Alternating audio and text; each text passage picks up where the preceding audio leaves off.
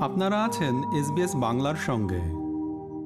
প্রধানমন্ত্রী নরেন্দ্র মোদীকে আগামী গ্রীষ্মে আমেরিকা সফরের জন্য আমন্ত্রণ জানিয়েছেন প্রেসিডেন্ট জো বাইডেন। প্রধানমন্ত্রী নরেন্দ্র মোদী নীতিগতভাবে এই আমন্ত্রণ গ্রহণ করেছেন। এখন দুদেশের সরকারি কর্মকর্তারা মিলে এই সফরসূচি ঠিক করবেন। এদিকে আগামী সেপ্টেম্বরে ভারতে জি টোয়েন্টি গোষ্ঠীর একগুচ্ছ বৈঠক আছে। জি টোয়েন্টি শীর্ষ বৈঠকে প্রেসিডেন্ট বাইডেনও থাকবেন। সংশ্লিষ্ট সূত্র জুন বা জুলাই মাসে প্রধানমন্ত্রী নরেন্দ্র মোদীর এই সফর হতে পারে বলে জানিয়েছে। কারণ সেই সময় প্রধানমন্ত্রী নরেন্দ্র মোদীর কোনো আন্তর্জাতিক সফর নেই। আর সে সময় মার্কিন সিনেট এবং হাউজের অধিবেশনও চলবে। জানা যাচ্ছে সফরে প্রধানমন্ত্রী নরেন্দ্র মোদী মার্কিন কংগ্রেসের যৌথ অধিবেশনে ভাষণও দিতে পারেন। হোয়াইট হাউসে তার সম্মানে নৈশ ভোজন দিতে পারেন প্রেসিডেন্ট জো বাইডেন। এদিকে সিন্ধু জল চুক্তি নিয়ে ভারত এবং পাকিস্তানের মধ্যে সমস্যা মেটানোর জন্য বিশ্ব ব্যাংকের মধ্যস্থতার প্রস্তাব খারিজ করে দিয়েছে ভারতের বিদেশ মন্ত্রক। মন্ত্রকের মুখপাত্র অরিন্দম বাগচি বলেছেন, তাদের মনে হয় না দেশের হয়ে কোনো চুক্তিকে ব্যাখ্যা করার অবস্থানে রয়েছে বিশ্ব ব্যাংক। এটা দুদেশের মধ্যে একটা চুক্তি। উল্লেখ্য, সিন্ধু জল চুক্তি নিয়ে পাকিস্তান যে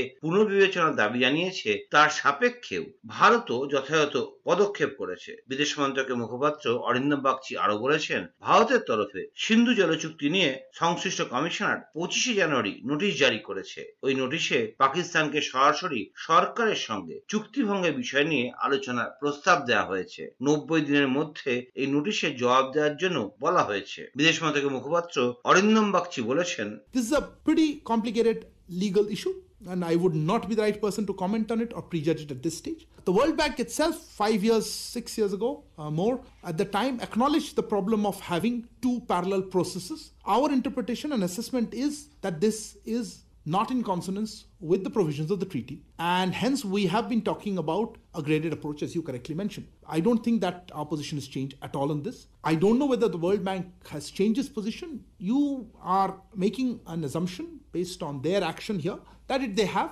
Uh, that was a statement made in October when they were going ahead. They made a comment, I think, earlier in the year last year when they said, "Look, both sides have asked for this, so we are going ahead." I don't think they ca- they are in a position to interpret the treaty for us.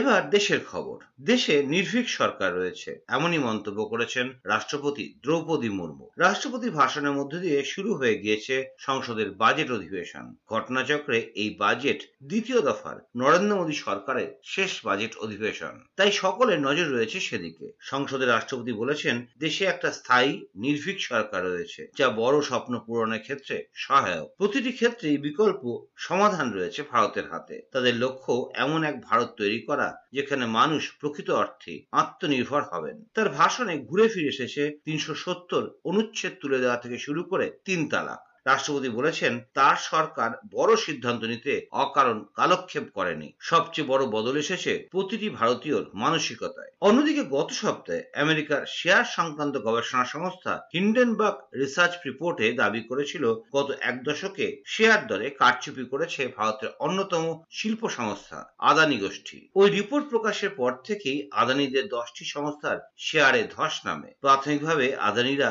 বিবৃতিতে অভিযোগ করেন, Hindenburg স্বল্প মেয়াদী মুনাফার জন্য report তৈরি করেছে এটা ভারতের অগ্রগতিকে রক্ষার চক্রান্ত এই আক্রমণাত্মক বিবৃতি সত্ত্বেও অবশ্য হাল ফেরেনি উপরন্ত হিন্ডেনবার্গ পাল্টা বলেছে জাতীয়তাবাদের আড়ালে প্রতারণা ঢাকা দেওয়া যায় না আর তারপরই শিল্পপতি গৌতম আদানি ভিডিও বার্তায় বলেছেন our board strongly felt That it would not have been morally correct to proceed with the FPO. Hence, to insulate the investors from potential losses, we have withdrawn the FPO.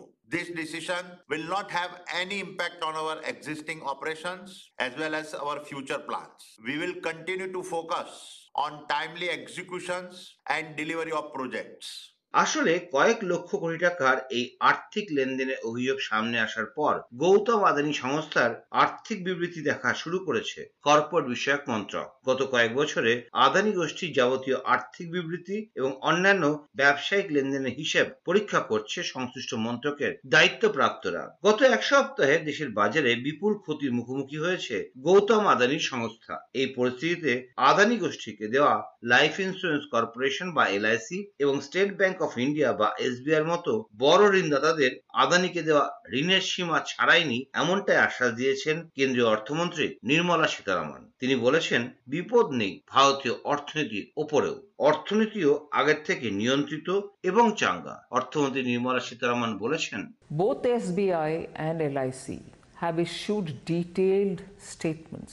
And I know the chairperson or the CMD has himself come out and explained how they are not overexposed or whatever they said, and also said, look, we are sitting over profits for the exposure that we have, which is well within the limit. That's what I understand. They have said, and I've uh, uh, again read it through the media. They have very clearly said that their exposure is very well within the permis- permitted limits. ওদিকে আবার share বাজারে ধসে পড়ে যাচ্ছিল। কেন্দ্রীয় সরকারের তরফে শেষ মুহূর্তে কয়েকজনের থেকে টাকা চেয়ে ফোন করা হয় বলে বিস্ফোরক দাবি করেছেন পশ্চিমবঙ্গের মুখ্যমন্ত্রী মমতা বন্দ্যোপাধ্যায়। বর্তমানে প্রশাসনিক সভা থেকে আদানি ইস্যুতে কেন্দ্রকে আক্রমণ করে মুখ্যমন্ত্রী বলেছেন, সংসদে বাজেট পেশের পরই প্রায় সরকার পড়ে যাওয়ার উপক্রম হয়েছিল। এরপর যাদের শেয়ার পড়েছে, তাদেরকে বাঁচাতে ছ আট জনকে ফোন করে টাকার জন্য অনুরোধ করা হয় বলে অভিযোগ করেছেন মমতা বন্দ্যোপাধ্যায়।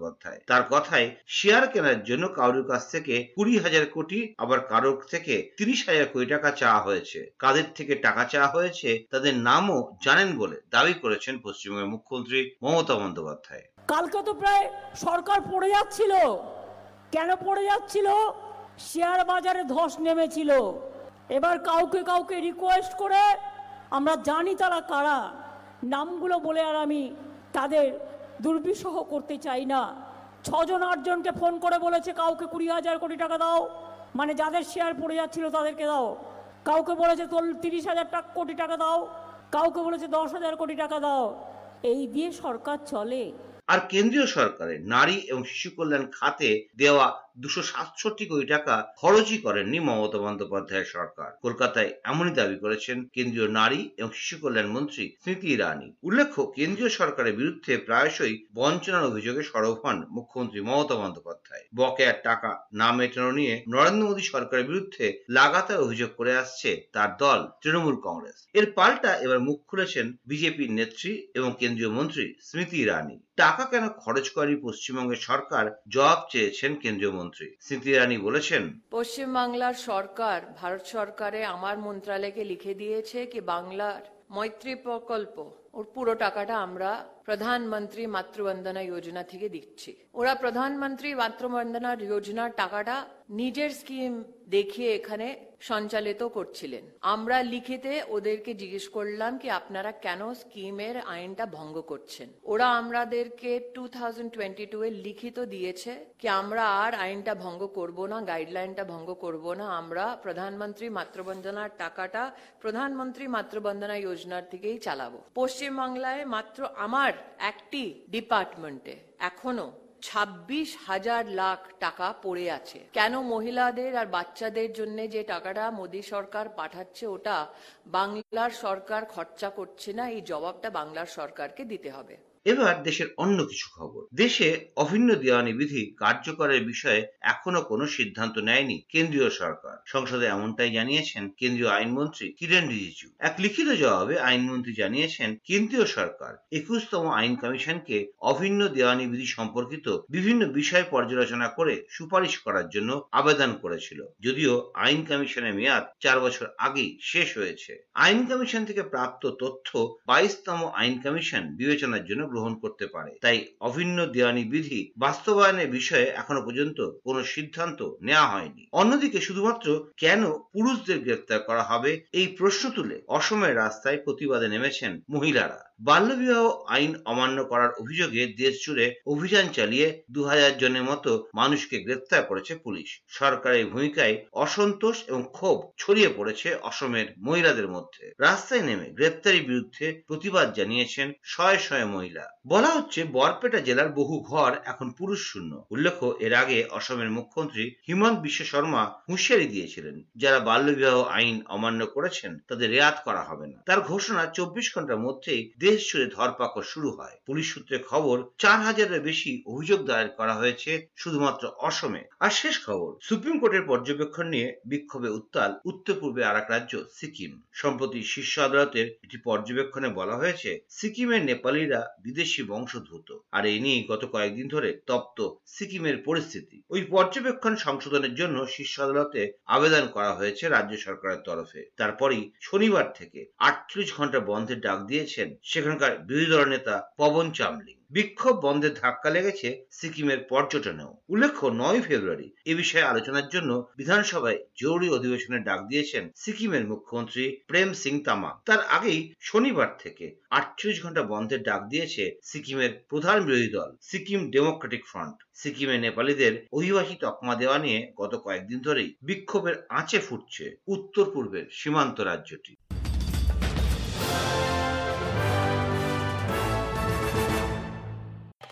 আমাদেরকে লাইক দিন শেয়ার করুন আপনার মতামত দিন। ফেসবুকে ফলো করুন এস বাংলা